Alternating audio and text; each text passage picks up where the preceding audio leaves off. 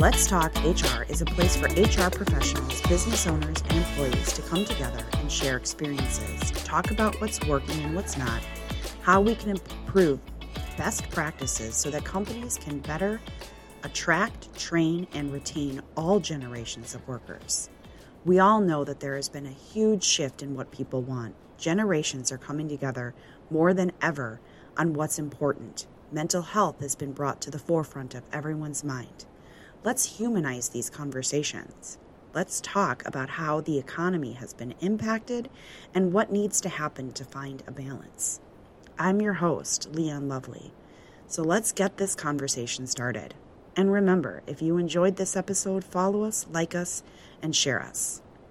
I'm very excited to welcome my guest today, Amy Bingham. With a career spanning over 25 years in the staffing industry, including 15 years consulting to staffing firms of all sizes and sectors, Amy Bingham works with owners and executives to increase sales effectiveness, positioning them for success to build value in their companies. Strategic planning, standardizing processes in alignment with their latest best practices of high-growth firms, training sales and recruitment teams, and coaching staffing leaders are key competencies of Bingham Consulting. It is Amy's broad exposure to best practices of high-performance staffing firms that her clients value most. Early in her career, working for a global firm provided the foundation for achieving excellence as one of 7 elite performers. Today, continual research on emerging industry trends and process enhancements equipped Amy to help her consulting clients differentiate and stay ahead of the competition. Passionate about supporting and success of staffing leaders, Amy launched the Millennium Mentors Program for staffing leaders in 2018 by working one-on-one and in group settings with high potential managers and executives. Amy transfers her knowledge to equip them to effectively lead staffing teams, drive optimal business results, and migrate the risk of costly turnover. Amy is an active member of the American Staffing Association and sits on the Women in Leadership Council. She is highly rated past presenter at the ASA Staffing World and many other national, state, and regional conferences. In addition to her responsibilities, Amy is a leadership coach to MBA students at Rollins Crummer Graduate School of Business, where she enjoys setting future leaders up for success in the corporate world. Amy, thank you so much for taking the time out of your busy schedule to talk with me today. I'm very excited to have this conversation. Thanks, Leighann. I'm happy to be here. So why don't you start off by telling me a little bit about yourself? Okay, so I have had a long career in the staffing industry. I started my run at a national firm way back when, over 25 years ago, and have been consulting to primarily small to mid-sized firms for the last 15 years. Excellent. So you've had quite a run in the staffing industry. So you've been in it for years. Absolutely. Yes. Yeah, and my practice focuses on advisory services. I do a lot of leadership coaching. It's something that's sorely needed in the industry. So I'm having a lot of fun with that. But, your typical strategic planning, I do some training.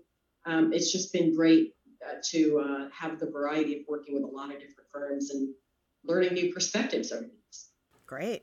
So what, you kind of touched on it a little bit, but what type or what are the type of staffing companies that you typically work with? Yeah, so there is a type. There are some 39,000 staffing offices in the U.S. There's a lot of people to help, but that, what we call mom and pop sector, needs a lot of help. These are typically recruiters or salespeople that worked for bigger firms and decided they wanted to do something entrepreneurial. You know what? I can do this. I'm just going to hang a shingle outside of a door and start recruiting.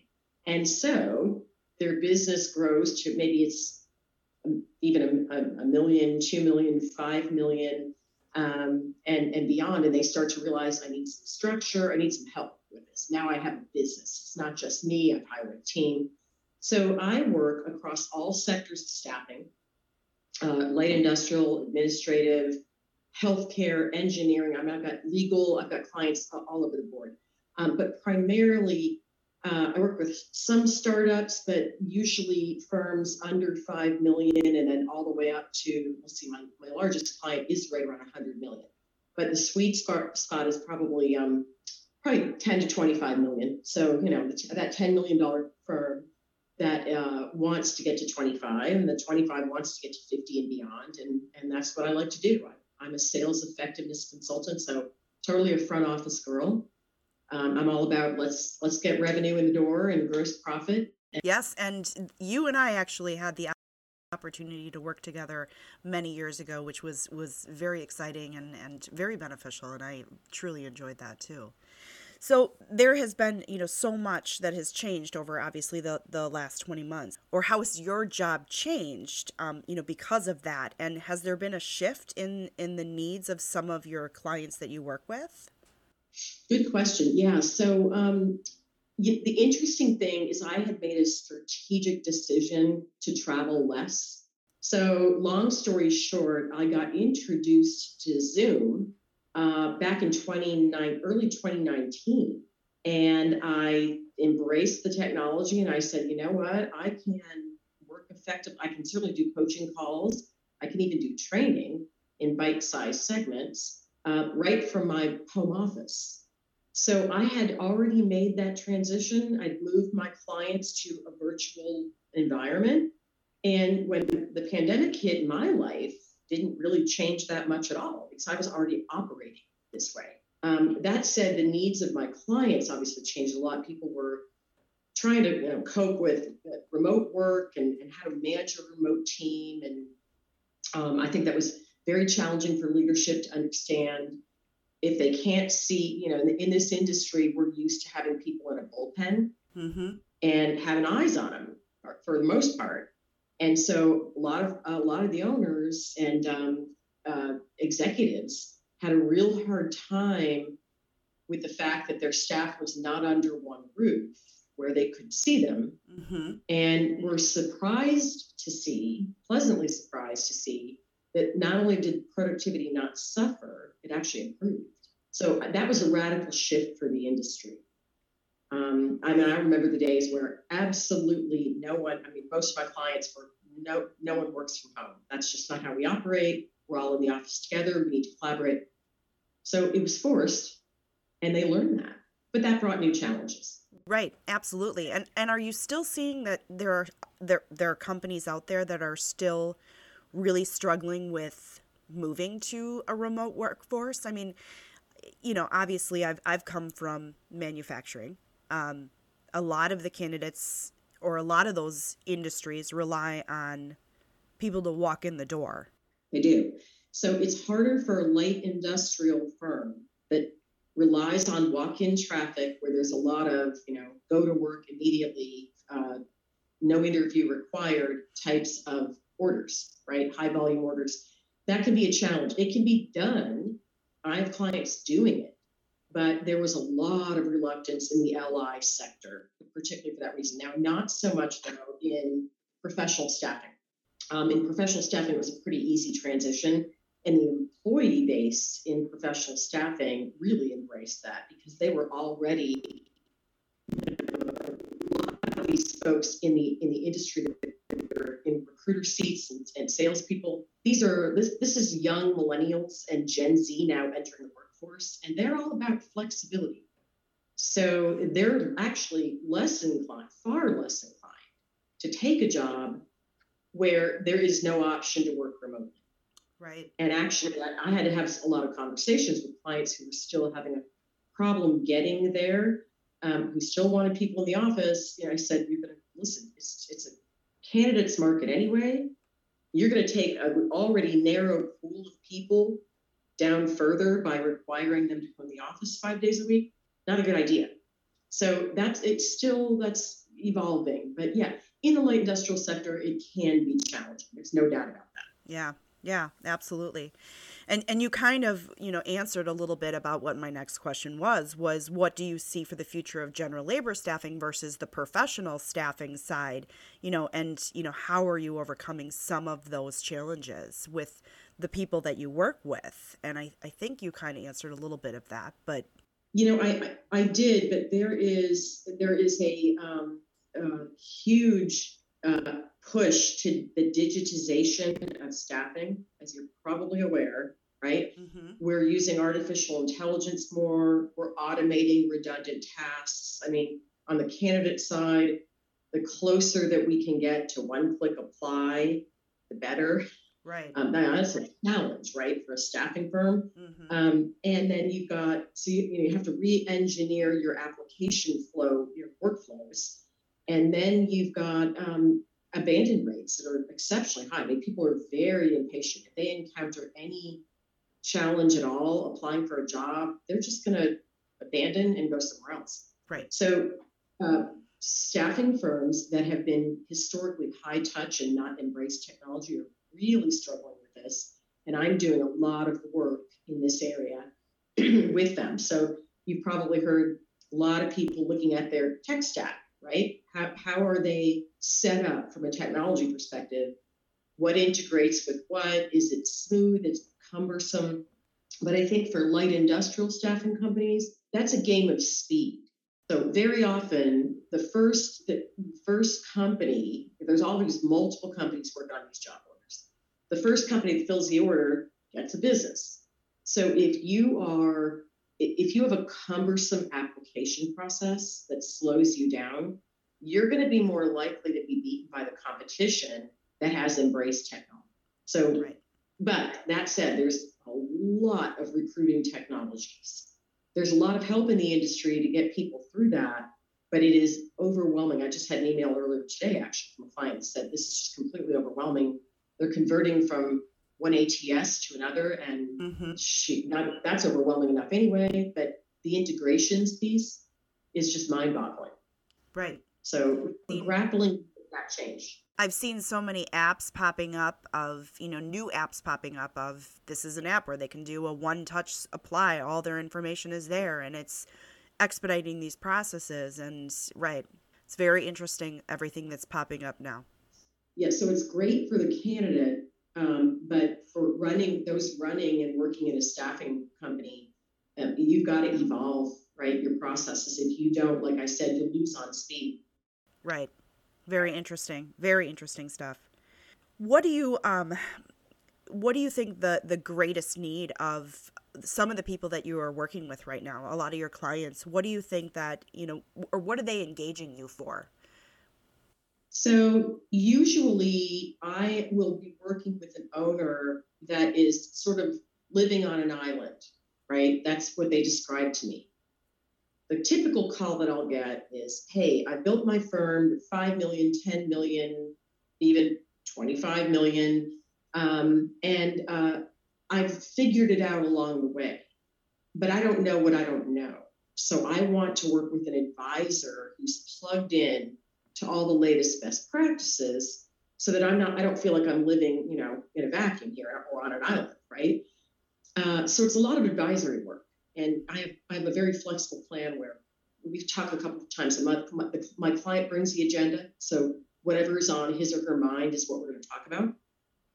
I have more structured plans where let's run hard and run fast for 3 months. We're going to talk every week. I'm going to give you work to do in between.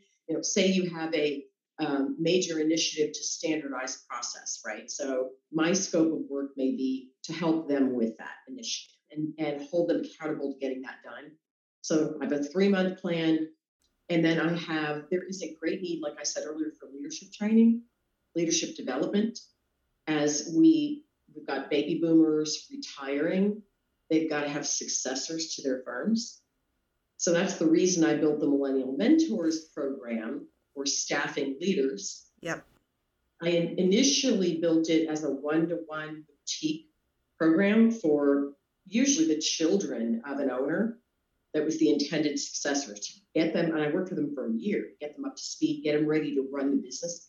But I took it from one-to-one to one-to-many. I still do one-on-one coaching, but I do far more group coaching, open enrollment. My next class starts January 13th. People can literally click and register, and I end up with 15 people in the class from all staffing verticals, all levels of leadership, from owners to brand new managers, and everybody learns. They learn from me, they learn from each other. So it's really a great program. I've been very excited to launch that. Yeah, and I was going to ask you about that, to tell me a little bit more about that. So specifically, what is that, you know, based on, or what is that about? I have, when I built Millennial Mentors, it was on the vital nine, I call them, 9 disciplines of a great staffing industry leader. And so in my one-on-one coaching, I'm working through all 9 over the course of a year. I pulled out for the group program the 3 most critical: leading people, leading process, and leading results. And over an 11-week period of time, on a 1-hour Zoom call every week, we all get on the phone. I teach them something in that discipline. I give them an assignment. They go do it. It's all experiential learning. They come back the following week. We debrief as a group. It's open mic. That's where the real learning comes in. How did you do on your assignment? What did you learn? Then I teach them something else. Then I give them another assignment. So that goes on for 11 weeks. And that's awesome, because I like the idea that it's at all levels, because somebody who's, you know, just coming in, talking with people who have been in the industry for years can learn something from them at the same time that they're learning something from you. And people who have been in the industry for years, who sometimes get set in their ways, can learn new ideas from somebody who may be coming in with fresh ideas. That's such an amazing way to, you know, bounce ideas, like, you know, back and forth. I mean, it's great. And I mean, the best way to create a great environment is to train the leaders. Yeah, it starts with the leader. Absolutely. People leave bad managers. They'll even stay in a bad job. Right. If they're fiercely loyal to their manager. Yeah. So it really does start with the leaders. And you made a good point. I just got an email earlier. I'm wrapping up my Q4 class right now. I got an email from an EVP who's in the class. And she said, you know, every single week, there have been great takeaways. She said, some are good reminders, but many are new things or new ways of doing things that I really never thought through. This is an executive vice president of a mid-sized firm. Right. So I have that person, and then I have somebody who's just promoted into a recruiting manager job and now has 6 recruiters reporting to her. So, and everything in between, all levels in between. Right. That's awesome. That's amazing. Anybody listening who wants to check that out, I know that you were promoting it on LinkedIn. I'm sure they also find it on your website. On my website, Bingham CP, Bingham C as in consulting, P as in pros.com. Click services and look at leadership development, and you can download the agenda and the program overview. Excellent. So here's my final question. I'm going to be asking everybody this season this question. So I'm excited to hear, you know, what your answer is. If you could pinpoint a time period in your career that made a huge difference in your life or career path, when would that be and why? So I'm going to go way back to actually a pre-staffing career when I was in retail management. And I had a boss who was just this almost gypsy, like, she came from outside the industry being retail, but she came in with a lot of fresh ideas. I remember my first one-on-one with her, we sat down and she said, okay, so Amy, you're a department manager in cosmetics. How do you like it? I love it. And I'm going on and on. She said, what do you want to do next? And I said, I don't know. No one's ever asked me that before. Now I'm in my early 20s at the time. She said, how about my job? Don't you want my job? Do you want to be a group manager? And I said, I would love to be in your job. I don't have the slightest idea how to get there. She said, we will get you there. And I'll be darned if she didn't mentor me. And a year later, I got her job. She got promoted to store manager. So this is for a Macy's store. Right. So what I learned from that, why that was so pivotal, is I really learned First of all, if you have a great mentor who will invest time and energy in you, you can go places. And I think we've got to start that dialogue with very junior people to help them understand this isn't it for you. You can do a whole lot more. So then when I was ready to leave retail behind, I did the same thing at then Spherion, well, then Interim Services, pre-Spherion, pre-Ronstad. Same thing. Started as a selling branch manager and moved up the track. Sought out good mentors, talked about what I wanted to do next. So that foundation came from that one group manager in retail management. That's awesome. That's amazing. And that's really a learning experience for every single person who's listening to this, no matter what level they're at. You cannot get to a point in your career that you can't ask for a mentor, and you can get to a point in your career where you can offer to mentor somebody. I mean, that should really be the true takeaway from what you just said, because absolutely, we all have so much to offer to other people, and we still all have something new to learn at any point in our lives or careers. So that's amazing. And you obviously took great advantage of that, because you've now run your own consulting firm. I've like I mentioned earlier, had the opportunity to learn from you, take a training course from you, eventually work under you many years ago. But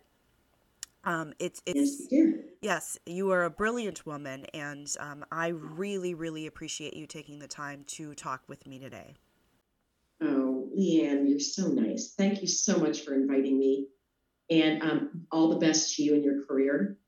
I see you just climbing and climbing, so I'm really excited for you. Thank you so much. Thank you again for listening to Let's Talk HR. I appreciate your time and support. Without you, the audience, this would not be possible. So don't forget that if you enjoyed this episode, to follow us, like us, or share us. Have a wonderful day.